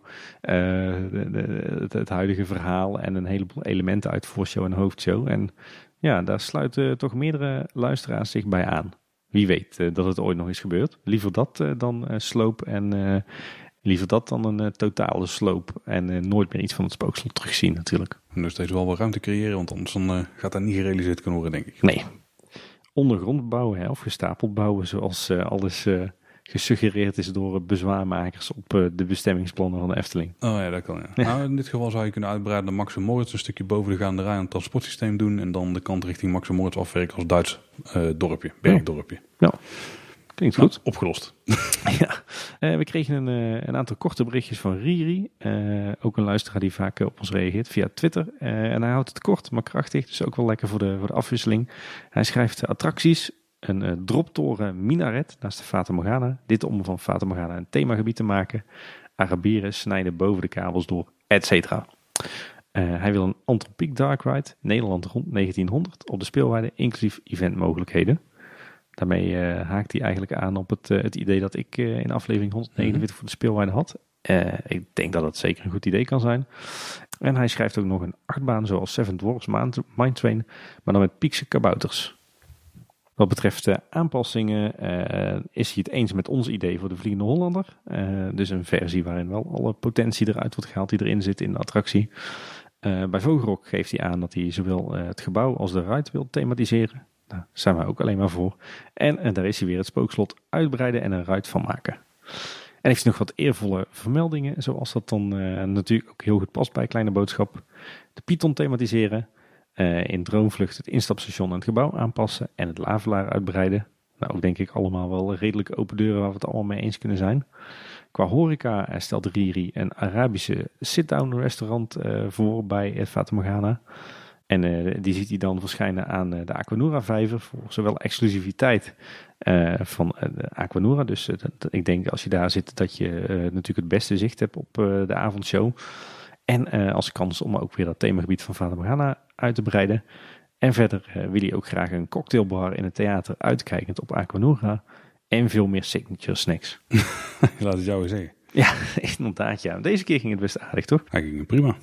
Ja, ik denk een aantal ja, hele mooie ideeën waar we het alleen maar mee eens kunnen zijn. Kregen we een berichtje van De Zesde Zwaan. Toffe aflevering. Zelf leek het me gaaf om een Intamin Immersive Simulator concept uit te voeren. Een simulatorachtige attractie over een ballonwaarder uit de 19e eeuw, waardoor je omringd wordt door schermen. Op de plek van Fabula bijvoorbeeld.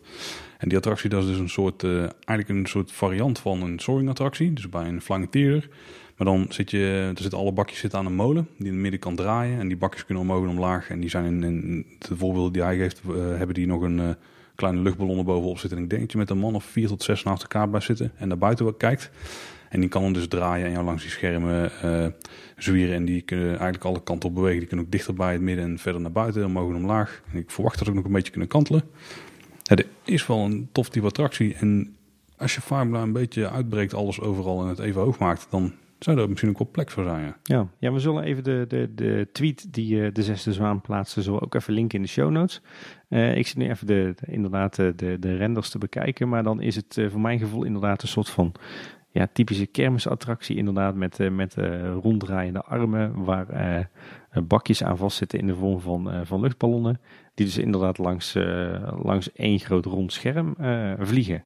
Dat is een beetje het, de, dat, dat immersive simulator concept van Intamin. Maar ik denk dat het zeker iets, een, een, een attractietype is wat potentie heeft voor de Efteling. En misschien nog wel beter past dan een Flying Theater. Ik denk dat het beter past, ja. Ja, ja tof.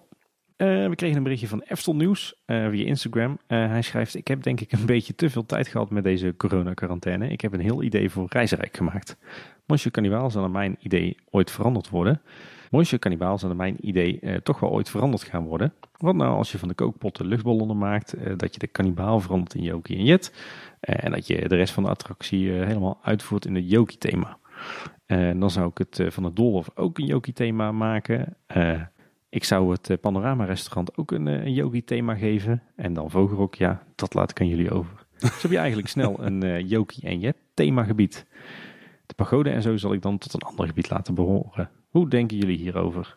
Ik denk dat de kinderen het heel tof zouden vinden. Voor mij persoonlijk is het wel een, een yogi en jet overdosis, denk ik. Ja. Maar je zit dan inderdaad met Vogelrok. Maar dan moet, als je dit echt uh, één groot gebied wil hebben, ja, dan moet die ingang daarvan gewoon een andere kant op. En dan zou je misschien nog een, een yogi en jet uh, ja, soort vaste ontmoetingsplek zou je kunnen maken tussen Vogelrok. Of in ieder geval voor de huidige ingang van Vogelrok. Maar ja. Ja, ja, nou. Ja, ik ben er niet meteen enthousiast over. Ik moet zeggen, ik, ik ben ook niet zo'n voorstander van dat, uh, dat de verschillende rijken allemaal een samenhangend thema moeten gaan krijgen. Ik zie het veel meer als uh, een rijk is eigenlijk een, uh, meer een logistiek element in de Efteling. en eigenlijk bestaat de Efteling gewoon uit uit 24 losse themagebieden, bij wijze van spreken. Of misschien zijn het er wel meer. Uh, en dan, dan zie ik Carnaval Festival gewoon puur als uh, de attractie en, en een winkeltje erbij en wat buitenverkoopjes en uh, Jokie en Jet. En daar zou ik het ook bij houden. Ik zou dat niet per se uitbreiden naar de rest van, van het Rijk. Ik heb er helemaal geen moeite mee om het reisrijk dat mengelmoesje te laten zijn voor verschillende wat bontere themagebieden. Ik zou dat geld dan eerder uh, steken in uh, het, het, wat meer thematisering van de Vogelrok en een, uh, een mooie onderhoudsbeurt voor het café-restaurant. bij Monsieur Cannibal een, een iets wat andere figuur in het midden. dat soort aanpassingen doe ik dan liever dan dat ik het hele gebied een Jokie en Jet reteam zou geven. Tim, ik ga gewoon uh, wat jij net deed voor de the Rings, ga ik nou voor jou doen. En, uh, je mag me op een paar punten denk ik verbeteren, maar ik heb wel geoefend de laatste tijd. Ik kreeg een mail van Johan Buitkan. Hij schrijft, hey Tim en Paul, ik heb genoten van jullie podcast over Blue Sky Imagineering en ook mijn fantasie is op hol geslagen. In mijn hoofd ontstond er een mooie samensmelting tussen de Efteling en het verhaal van de wereldboom Yggdrasil. Zeg goed hè? Ja, gaat goed. Uit de Noorse mythologie. Dat moet Tim zeker aanspreken, denk ik. Absoluut. Wat ik voor me zie is een gebied met de naam Midgard. Een van de negen werelden, gedragen door de wereldboom Yggdrasil, die alleen door de goden te bereiken is door middel van de Bifrost, de regenboogbrug. Natuurlijk kunnen we allemaal over die brug om op Midgard te komen. Wat vind je wel op Midgard? Eh, onder andere weilanden, bergen, gletsjers en het helderste water met prachtige vissen en natuurlijk een strand met daarop twee boomstammen waaruit Ask en Es de eerste man en vrouw gemaakt zijn. Aan de randen vind je dan de enorme wimpers van de reus Ymir, die daar geplaatst zijn om de reus op afstand te houden. In het midden van het eiland Midgard steekt de wereldboom Yggdrasil door het eiland heen. Met in de top een wijze adelaar die alles weet en die dit graag laat weten. En een havik. Je kunt de kruin inlopen. Nou, hij beschrijft een mooie manier om uh, verder in een attractie te komen. Want uiteindelijk neem je dan plaats in een stuk van een tak of boomstam. En natuurlijk doen we dat braaf. En dan varen we door de kruin van de boom heen, langs de adelaar en de havik en langs de vier hertenbokken die het gebladerde en de schors verslinden. En dan varen we de stam van de boom in en storten we door de holle boom naar beneden. Uiteraard houden we het niet droog hierbij en horen we de eeuwig kolkende bron ja. Vergelmir. Heel goed, Paul. Ik, eh, ik zit hier te glunderen van trots. Naast ons tekeer gaan. Het wordt omschreven als het geluid van een ruisende ketel. Langzaam komen we omhoog. Langzaam worden we naar de kolk toegetrokken. Als opeens de staart van de draak niet nog. Onze hero animatronic ons uit de kolk lift en de andere kant op draait. En dan staan we oog in oog met de draak. Gelukkig negeert hij ons en gaat hij verder met wat hij altijd doet. Knagen aan de wortels van de boom krijgen nog een zetje na en terwijl we verder varen vangen we een glimp op van de andere wereld die de Noorse goden hebben geschapen. Alleen al bij het noemen van de wereld slaat mijn fantasie verder op hol en ik denk dat jullie daar wel het een en ander bij voor kunnen stellen. Uiteindelijk komen we bovengronds in Walhalla, een enorme hal waar altijd gefeest wordt en waar gegeten en gedronken wordt en Odin op zijn troon zit met zijn zoon Thor, die het af en toe flink laat bliksemen door met zijn hamer te slaan. Hier stappen we uit, bestellen wat eten en te drinken, uiteraard Scandinavische lekkernijen, nemen plaats aan lange tafels die in Walhalla staan om bij te komen voor ons avontuur. En natuurlijk kun je hier nog allerlei attracties bij verzinnen. Ik denk aan een familieattractie met vikingbootjes waarbij elkaar nat kan spuiten. Een achtbaan door de bergen langs Nidavalier. Waarbij je wellicht ondergronds de bootjes tegenkomt waar we net uitkwamen. En je zou ook nog andere verhalen uit de Noorse mythologie erbij kunnen betrekken. En meer met de reuzen, dwergen, lichtelfen kunnen doen of een viking thema uit kunnen buiten. Kortom, een themagebied waar ontzettend veel meer mogelijk is. Wat tot de fantasie spreekt en wat denk ik heel erg Eftelings gemaakt kan worden. Hopelijk kunnen jullie er wat mee. Succes met de podcast en houdoe! Ik ben hier goed op voorbereid, Tim, laatst. Want ik heb een spelletje zitten spelen wat hier echt volledig over gaat. Ah, God of War op de Playstation. Echt heel vet, dikke aanrader. die, uh, die neelt blijkbaar uh, de Noorse mythologie best aardig. Oh. En als ik zie hoe dat is vormgegeven, dan zie je er ook wel wat Eftelingse randjes aan zitten. Ja, inderdaad. Het is duister ervoor, maar het zijn wel zeker toffe aanknopingspunten, ja. Het is wel denk ik lastig met zo'n boom waar je inloopt en zo, maar... Ja, nee, uh, bedankt Johan. En weer een heel mooi uitgewerkte attractie. Ik, ik denk zelf ook, dat hebben we al, ook al eerder gezegd inderdaad, dat, uh, dat een themagebied rond de Noorse mythologie uh, heel erg goed in de Efteling zou passen. niet in de huidige Efteling, denk ik, maar wel in, in een uitbreiding van het park of op Strookrijk of in het, het westen. Ehm, en ja, de Noorse mythologie is zo uitgebreid, daar kun je van alles mee. Uh, het doet me ook wel een klein beetje denken aan uh, dat, uh, dat nieuwe subtropische zwemparadijs van Europa Park. Met die omschrijving doet het misschien een klein beetje te kort, maar daar, daar zit het natuurlijk ook wel een beetje in. Maar dan veel bonter en cartoonesker dan hoe ik dit voor me zie. hier kun je natuurlijk fantastisch veel met landscaping, met rotsen, met water, met, met allerlei schitterende figuren, trollen en dergelijke. Het voelt dan gelijk al een beetje pieks en een beetje van de Veneriaans, om het maar zo te noemen. Uh, maar dan wel weer heel anders dan we tot op heden gezien hebben bij de Efteling. Nee, hier zit zeker uh, potentie in. Ik denk wel dat we het verhaal iets moeten versimpelen, want ik ben bang dat uh, de gemiddelde bezoeker die niet zo thuis is in de Noorse mythologie, die, dat hij het hier een beetje lastig mee gaat hebben. Maar desalniettemin zit er altijd wel een kern in die verhalen die, waar we zeker wat mee zouden kunnen in de Efteling. Dus dankjewel. Verder kregen we nog een, eh, een kort berichtje van Willem van Dijk. Eh, en die schrijft eh, King Alfred's Tower, in, in Engeland is dat, is misschien ook een, een tof thema om voor te beduren als drop tower in de Efteling. Ik ken zelf King Alfred's Tower niet, maar ik heb wat, wat uitzoekwerk gedaan. Ik kreeg wel heel erg ehm, Mystery Castle vibes bij. Ja, King Alfred's Tower eh, zei mij eh, in eerste instantie niks. Eh, toen zag ik foto's, toen dacht ik van, oh, dit is een hele mooie ouderwetse watertoren, dat is het niet. Het, het, is, ja, het is eigenlijk gewoon een soort uitkijktoren die gebouwd is voor ene koning Alfred. Het is vooral een soort van herinneringsmonument ter herinnering aan het einde van de zevenjarige oorlog met Frankrijk. Dus het is, het is vooral een symbolisch bouwwerk. Maar het, ja, als je de foto's ervan ziet, dan doet het inderdaad meteen wel denken aan een drop tower. Ja. Heel veel verhaal zit er niet achter, maar ik denk qua uiterlijk eh, zou het prima, eh, is het een prima inspiratiebron voor een drop tower in de Efteling. Ja, daar ben ik mee eens. We kregen ook een mail van Wart Stolk, was ook weer een enorm lange Tim. Ja, Die schrijft, beste kleine boodschap. In aflevering 149, een van mijn favorieten denk ik, en Westloon kan wat mij betreft zo gebouwd worden, vroegen jullie aan ons luisteraars om ook eens te imagineren vanuit de luie stoel. Toevallig is dat een bezigheid die mij goed ligt. Vooral die luie stoel. en hij schrijft dan eh, een heel verhaal over de Efteling Stoommaatschappij en over de stations. En ook hij heeft een eh, het idee voor een extra station. En daarbij ehm, stelt hij voor om eigenlijk het, het gebied te gebruiken tussen eh, nou, zeg maar de Pardoespromenade en eh Fata Morgana. En om langs dat pad, om daar een soort verhoogde dijk te maken waar de trein overheen gaat lopen. Dus die gaat dan eh 2,5 meter hoger ongeveer komen te liggen. Mhm. Zodat daar langs die laan een station kan komen waar je op kunt stappen om naar de andere plekken van, het, van de Efteling te gaan. En eh, daarbij schrijft hij op de nieuwe spoorendijk tussen de overgangen Fata Morgana en Pardoespromenade is dan een plek voor een station in oud-Hollandse stijl als een tegenhanger van de Oost. Denk bijvoorbeeld aan de stijl van station Haarlem of wellicht stijl van station Valkenburg beter. Ik ken die beide niet, Tim. Zeggen ze jou iets? Jazeker. Zou dat passen? Eh, ja, wel in de Efteling denk ik, maar misschien niet helemaal op die plek. Eh, dat is dan toch een stijl die je dan eerder verwacht in het Marenrijk. Of misschien zelfs wel in eh, de gedachten die wij hebben bij, eh, bij het Uitrijk. Het, past misschien ook wat meer richting eh, begin 20e eeuw, Jugendstil. Dus ik weet niet of dat ik die nou meteen zo in het, het hoekje Dwarrelplein, Pardoespromenade of Fata Morgana, of ik ze daar nou zie passen. Het zijn wel bouwseltjes die, die, die voor je gevoel wel goed bij de Efteling passen, maar niet op die plek, denk ik. Ja, misschien als wel verscholen tussen het groen zou het kunnen. Het ligt wel hoog, dus valt misschien weer op, hè?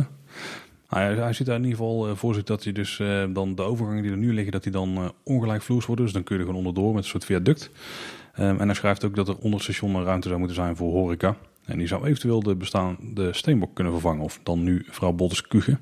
Slim. En hij schrijft een statige afsluiting voor deze kant van de Vondelplas. Verder wat plannen die hij heeft is ook de ingang van het park wat meer naar de Pardoespromenade schuiven. Dus de kaartcontrole zou dan onder het nieuw gecreëerde viaduct kunnen plaatsvinden. Helemaal mee eens. Volgens mij hebben we dat zelf ook al wel eens eh, ooit als suggestie gegeven om ingangpark te verplaatsen naar de, de, de spoorwegovergang. Ja. Ja, en hij geeft ook aan dat, dat een voordeel daarvan is dat je dan eh, een evenementlocatie als Fata Morgana ook los van het park kunt gebruiken. Want dan sluit je gewoon een stukje spoorgang aan de andere kant af en dan kun je via Akamura er alsnog terechtkomen. Ja, is ook ooit een concreet plan geweest hè, om eh, dus Fata Morgana en de Vondelplas toen nog, om dat ook daadwerkelijk bij een, uit, een versie van het uitrijk te voegen en dus ook gewoon ten alle tijden toegankelijk te laten zijn. Ook voor niet-parkbezoekers. En verder heeft hij ook een heel infrastructureel plan. En hij zou ook graag een vernieuwde wachtrij van Droomvlucht zien. En daar heeft hij ooit eh, op het, eh, de Vijf Zintuigen Forum een mooie uitwerking van een fan eh, van gezien. Volgens mij heb ik die ook gezien. Eh, waarbij dan door paleistuinen liep, door het kasteel van Koning Oberon. En eh, dan volgens mij liep je daar ook langs een soort dioramatjes en zo met elfjes. Dus dat was inderdaad wel een heel tof plan. En dan Bart sluit af. Dank voor alle uurtjes fijn luisterplezier en ga nog lang zo door. Groeten Bart. Nou, dankjewel. Eh, Nou, ja, Bart, jij bedankt voor je enorm lange mail ook. ja, inderdaad. En jouw uitgebreide plannen, waaronder wel infrastructurele plannen, Tim. Moet je wel aan het hart liggen. Ja, precies. Ik heb weer zitten smullen. Hij had er zelfs eh, het AHN eh, bij gehaald. Het AHN, Het actueel hoogtebestand Nederland. Om aan te tonen dat het, het hoogspoor in de Efteling wel degelijk kon. Dus tof. Ja. goed onderzocht. Een kort berichtje van eh Siri Taniel, een van onze Engelse luisteraars. Eh, en zij schrijft: Voor Aquanura had ik een droombeeld van een heuse attractie onder water in een grote bubbel. Waar je via buizen naar binnen kon en met glazen bodembootjes over kon varen. Ook was er een grote slapende waterdraak buiten de bubbel en zeemerminnen. Ze heeft de fantasie goed laten gaan. Ja, tof idee, maar de uitvoerbaarheid de, en vooral het, het schoonhouden daarvan, van het gecreëerde, daar ben ik wel benieuwd naar. dromen mag altijd, hè? Toch? Zeker, ja. ja. Ik zal meteen, eh, want anders dan kom ik er wel heel genadig vanaf met die korte, met die, van die korte berichtjes. We kregen ook nog een uitgebreide mail van eh, Sander Grauwmans. Daar zullen we ook weer een aantal fragmentjes uit voorlezen. Sander die schrijft... Beste Paul en Tim, ik heb jullie podcast een tijdje terug ontdekt en de passie en liefde waarmee jullie over de Efteling vertellen is heerlijk om naar te luisteren en vooral heel herkenbaar. Hieronder vinden jullie mijn ideetjes voor de Efteling. Het zijn er drie. Een attractie, een show en een sprookje. En eh, Sander die schrijft, als attractie ziet hij eh, voor zich de wraak van Pantagor.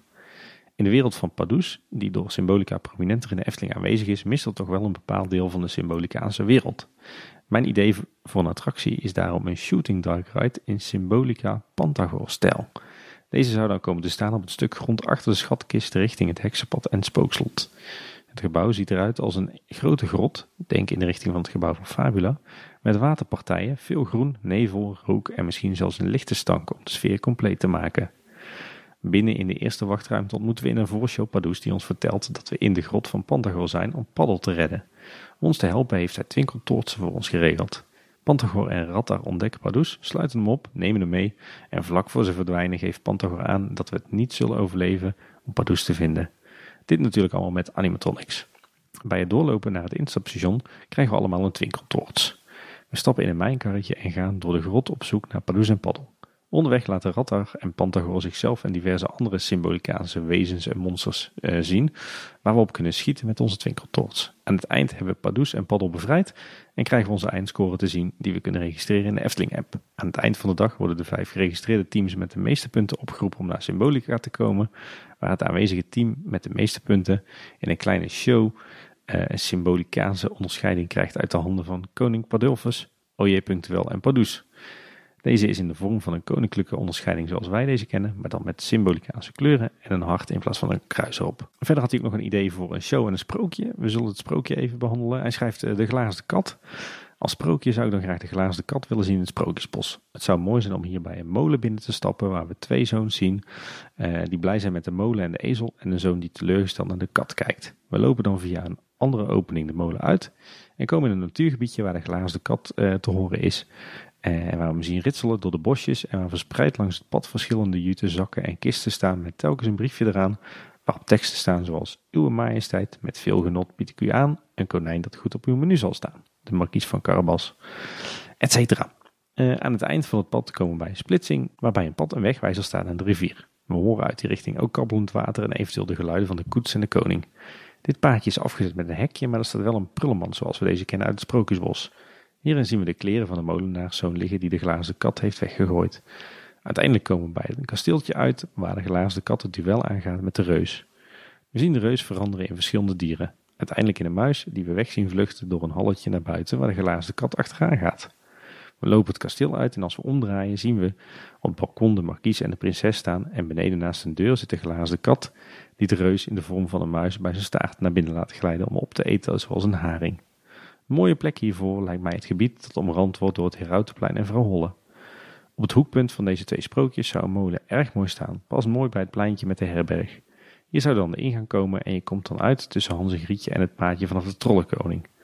Mooi zou dan ook zijn om de, bestrating kattenpootjes richting de molen te laten gaan vanaf een bepaald punt. Eh, heren, ontzettend bedankt voor jullie geweldige werk met de podcast. Zeker in deze tijd extra heerlijk om naar jullie te luisteren. Dat er nog maar vele mogen volgen en vooral dat de Efteling weer snel veilig open kan. Nou, inmiddels is dat het geval in ieder geval. Jullie maken deze Eftelingloze tijd in ieder geval een stuk minder Eftelingloos. Groeten, Sander. Nou, dankjewel. Toffe ideeën, Sander. En ook heel uitgebreid uh, uitgewerkt. Uh, zowel uh, het verhalende deel als ook wat we dan gaan zien en hoe dat allemaal gaat werken. Heel tof om te lezen, dankjewel. Ja, flink sprookje erbij. Wat tof, tof idee. Ja, zeker. En ook echt wel een, een redelijk bekend sprookje, wat natuurlijk ook al in, in een Efteling-show heeft gefigureerd, wat we nog wel missen in het Sprookjesbos. Dus tof. Ja. We kregen ook een uitgebreide mail van Amsterik. Beste kleine boodschappers, beste Paul en Tim. Iedere Efteling-liefhebber heeft zelfs gefantaseerd over de ideale Efteling en daarbij behorende nieuwe attracties en verbeteringen. De oproep tot Blue Sky Imagineering is dan ook een verleidelijke. De natuur is een troef van de Efteling. Keerzijde is derhalve de beperkte beschikbare bouwoppervlakte. Zelfs na goedkeuring van het bestemmingsplan blijft dat zo. Daarom een pleidooi voor een kwaliteitsimpuls en vervanging van enkele bestaande attracties. Ook de toename in kwaliteit van bestaande attracties kan het bezoekersaantal stijgen. De Efteling is geen coasterpark. De coasters die er wel zijn moeten sterk van elkaar verschillen en thematisch en landschappelijk van wereldklasse zijn. De Python gaat alsnog weg en maakt plaats voor een uitbreiding van Joris en de Draak. Weg met dat staal zonder verhaal. Dit komt het landschap en het uitzicht ten goede. En uiteraard krijgen ook landschap, fotopunt en stationsgebouw van, van Joris en de Draak een upgrade. De baan van de Baron duikt naar de helix nog een keer de grond in om vervolgens naar een bunnyhop en een uitrijbocht abrupt te eindigen in een apart uitstapstation. Deze mooie attractie verdient een hogere capaciteit en met extra lengte en toevoegen van sensatie kan deze baan tot de absolute wereldtop blijven behoren. Ook Vogelrok kan wel wat aandacht gebruiken. Kan deze baan nog wel langer? De buitenwachtrij moet meer als Fabula worden. Grotten, watervallen en die schedel mag best terugkomen. Binnen eveneens mooie grotten. Met druppelwatereffecten en onheilspellende wind- en geluidseffecten die de aanwezigheid van Vogelrok verraden. De ingang komt wegens benodigde buitenruimte aan de strookrijkzijde. Ook de Vliegende Hollander krijgt een upgrade. Ik kan mij vinden in een uitgeklede versie van Tim's plannen. De Vliegende Hollander is qua beleving nu al de beste watercoaster van Europa, maar het kan als Dark Ride nog groeien. En tja, dan een spookslot. Deze weer Tim. Ja. Het belangrijkste is dat het voor- en achterplein onveranderd blijven. Aan de Max en kant is door de gewijzigde plannen best wat ruimte over. Een dark ride is mogelijk, waarbij zoveel mogelijk van de huidige ontopiek van de ventstijl, decor en muziek en animatronics terug zullen keren. Dat is echt een must. In het lege gedeelte tussen het Anton Pieckplein en het Lavelaar zie ik graag de ingang voor een dark ride à la Mouse Chocolat of Midway Mania verrijzen. Oeh, ik ben voor. De ride zelf kan deels op de locatie van het naastgelegen dienstencentrum en het thema moet passen bij de laven en bij de nostalgische kermis van het Anton Pieckplein. Zowel het Land van Laaf als het Anton Pieckplein kunnen rekenen op meer bezoekers door deze nieuwe attractie. Voor de combinatie kermis, ondeugende laven is het niet al te lastig om een passend attractiethema te verzinnen. Het Sprookjesbos is al behoorlijk vol, laat het bos het bos. En het stadspleintje als uitbreiding met onder andere de rattenvanger van Hamelen zou inderdaad geweldig zijn. Op horecagebied zou een indoor variant, al de kleine klaroen, misschien iets groter, een interessante optie kunnen zijn. Een leuke plek om koffie te drinken of misschien voor een café. Meer kleine en middelgrote horeca en thema graag. En verder zie ik ook bij Fata Morgana liever een passend restaurant in plaats van een afgiftloket. Zie bijvoorbeeld Tokyo Disney Sea. Tot slot, zijn jullie wel eens in een B&M Flying Coaster geweest? Ik merk in meerdere afleveringen jullie enthousiasme. Ik vind het type coaster echter niet voldoende onderscheidend ten opzichte van het bestaande aanbod, bijvoorbeeld de Baron. De Efteling is geen coasterpark.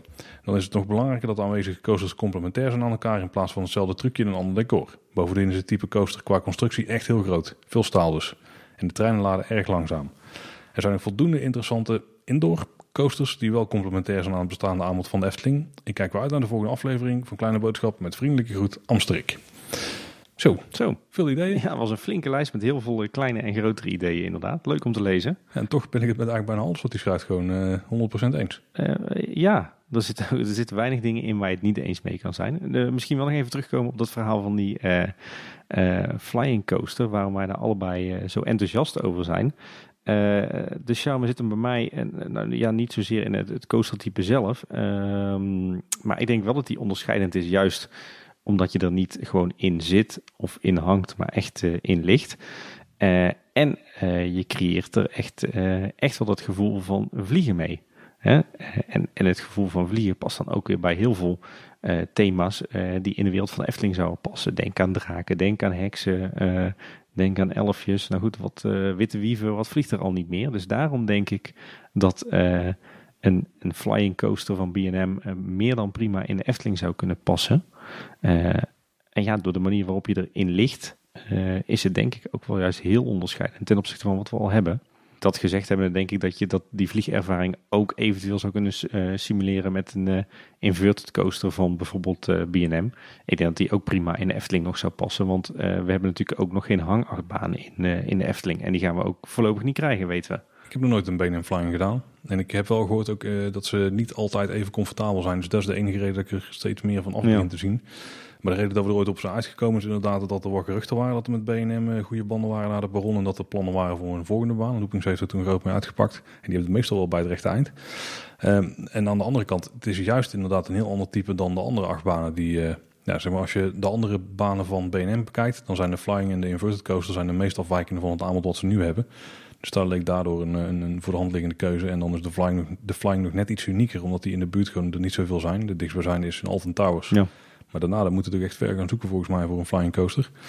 Maar met dubbel station zou de capaciteit op zich niet zo'n issue hoeven zijn. Nee. Ja, dan wordt het wel weer een flinke investering. Maar die mogen ze dan wel maken als ze zoiets gaan doen. Maar een inverted zou ook tof zijn. Het zou in ieder geval wel een unieker achtbaantype zijn dan die inverted, wat we dus nu als alternatief zien voor een, eh, een vliegervaring.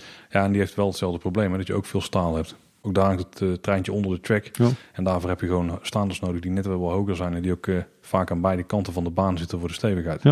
In tegenstelling tot, eh, tot een track waarbij je er bovenop zit. Want dan moeten de krachten gewoon, ja, die kunnen dan vaak via één staander afgevoerd worden naar de, naar de grond. Als ik er zelf over nadenk, dan is het ook wel een dingetje wat mij een beetje schuurt. Want dan, ja, dan heb je inderdaad toch wel heel veel staal. En, en als je daar weg zou kunnen werken, is altijd mooi. Maar ik denk dat je misschien ook wel weg kunt werken door een deel van de baan gewoon achterover en groen te verstoppen. En dat de delen die je wel echt vol in zicht hebt, dat je die nog kunt thematiseren door ze enigszins een, in bergachtige stukken er weg te stoppen. Uh, het is moeilijk. Ja, het is ook niet te doen, denk ik. Ik weet ook niet of de Efteling een budget eraan uit wil geven. Het is, het is niet bepaald een uh, geschikt achtbaantype om er een uh, terrain coaster van te maken. Zoals wij graag eens een keer zouden zien verschijnen in de Efteling natuurlijk. Dan, dan kom je toch weer meer bij de, de echte reguliere standaard achtbaantypes uit. Ja, want alles eigenlijk waarbij je bovenop de track zit, ja, daar hebben we Efteling al. Ja. En een, wingcoaster, ja, die hebben we heel dichtbij staan inmiddels. Dus daar gaan ze ook niet zomaar voor, denk ik. Ja, en ik vind een wingcoaster ook niet echt voldoende onderscheidend van een inverted coaster al. Nou, het is, het is ook een lastig punt. Ja. Uiteindelijk zal er denk ik iets gaan komen op Strookrijk. Dat kan bijna niet anders. En dan gaan we vanzelf zien wat het is geworden. Ja. Hey Paul, de mail van uh, Amsterik uit uh, Amsterdam uh, was de laatste mail die wij hadden gehad. De laatste inzending van goede ideeën van onze luisteraars. Even voor de vuist weg, zonder terug te zoeken. roep eens wat zijn wat, wat van de ideeën die bij jou zijn blijven hangen. Waarvan je zegt van nou dat vind ik echt wel top ideeën. Dan kom ik toch terug bij de Baba Yaga idee van Frederik. Is denk ik wel qua thema heel tof te doen. En ook gewoon qua ride systeem en hoe dat samenwerkt gaat met het verhaal past dat best goed. Ik vond ook wel die, die topspin, waarbij de, de golven hetgene zijn wat jou uh, ja, doen laten tuimelen, zeg maar. Ook best wel een, een mooie combinatie van verhalen en, uh, en attractietype. Ik denk dat het ook nog wel potentie uh, heeft. Ik denk dat daar wel de twee zijn die bij mij het meest zijn blijven hangen. Ja, ik moet zeggen dat ik, ik, ik voel echt wel wat voor zowel een Russisch themagebied als een Scandinavisch themagebied rond de Noorse mythologie. Oh, die hadden ook nog, ja. Die zijn bij mij allebei wel goed blijven hangen. Uh, ik moet ook zeggen dat ik nog steeds de, de donkere kant van het, uh, zeg maar de, de Pardoes-verhalen van Henny Knoet, dat ik daar ook nog steeds wel een uh, potentie in zie om daar ooit nog eens een attractie van terug te zien in de Efteling. Een thema, het verdronken land van Saaftingen, vind ik toch ook wel een, een hele mooie. Kwam twee keer terug ook, hè? Ja, kwam twee keer terug inderdaad, puur toeval. wil ook wel wat zeggen inderdaad. Maar ook zo'n Dickens Dark Ride, dat is toch ook wel smullen hoor. Zeker als je dat dan combineert met een mooi restaurant en een, een reteam van de Gondoletta-vijver. Alhoewel, dat schuurt ook weer aan tegen een Anton Pieck-achtige dark ride, waar we het ook al eens eerder hebben over gehad. Ja, er waren ook wat goede ideeën voor het spookslot. Er, eh, er zat veel, eh, veel leuks tussen. Nou, mochten ze op Ravelijn nog niet ideeën genoeg hebben, check even deze aflevering. Dan heb je voor de komende 50 jaar genoeg te bouwen. Ja, precies. Hier zijn er nog meer. Ja. Uh, heel wat inspiratie en, uh, en, uh, en ook heel wat goede ideeën onder onze luisteraars. Ik denk wel dat we dit hoofdstukje voor nu even gaan afsluiten. Dus je mag absoluut nieuwe ideeën toesturen, maar ik denk dat we ze niet gaan behandelen in nog een follow-up aflevering. Nee, we hebben al meer dan genoeg gearmchair imagineerd in kleine boodschap voorlopig. Hè? Ja, precies. Er komen nog wel mogelijkheden aan. Die hoor je vanzelf. En in de toekomst gaan we misschien nog een keer oppakken, maar dan zal dat wel over echt een langere tijd zijn als er weer wat meer duidelijk is over de toekomst van de Efteling, denk ik. Voor nu heb je vragen, opmerkingen, wil je een keer een idee insturen voor een aflevering? Dat kan. De makkelijkste manier is Twitter, daar zijn we Edka Boodschap. Maar we zijn ook bereikbaar via onze website, kleineboodschap.com, waar je het contactformulier kunt vinden. We zitten ook op Facebook en Instagram als Kleine Boodschap. Uh, je kunt ons luisteren via alle podcast-apps en ook via Spotify. Uh, en als je dat doet, uh, zorg er dan ook voor dat je even abonneert op onze feed. En als je ons toevallig luistert via iTunes of Apple Podcast, geef ons dan ook eens een, een rating of een review, want dat vinden we hartstikke leuk. Zeker. Voor nu bedankt voor het luisteren. Tot de volgende keer. En houdoe. Houdoe maar.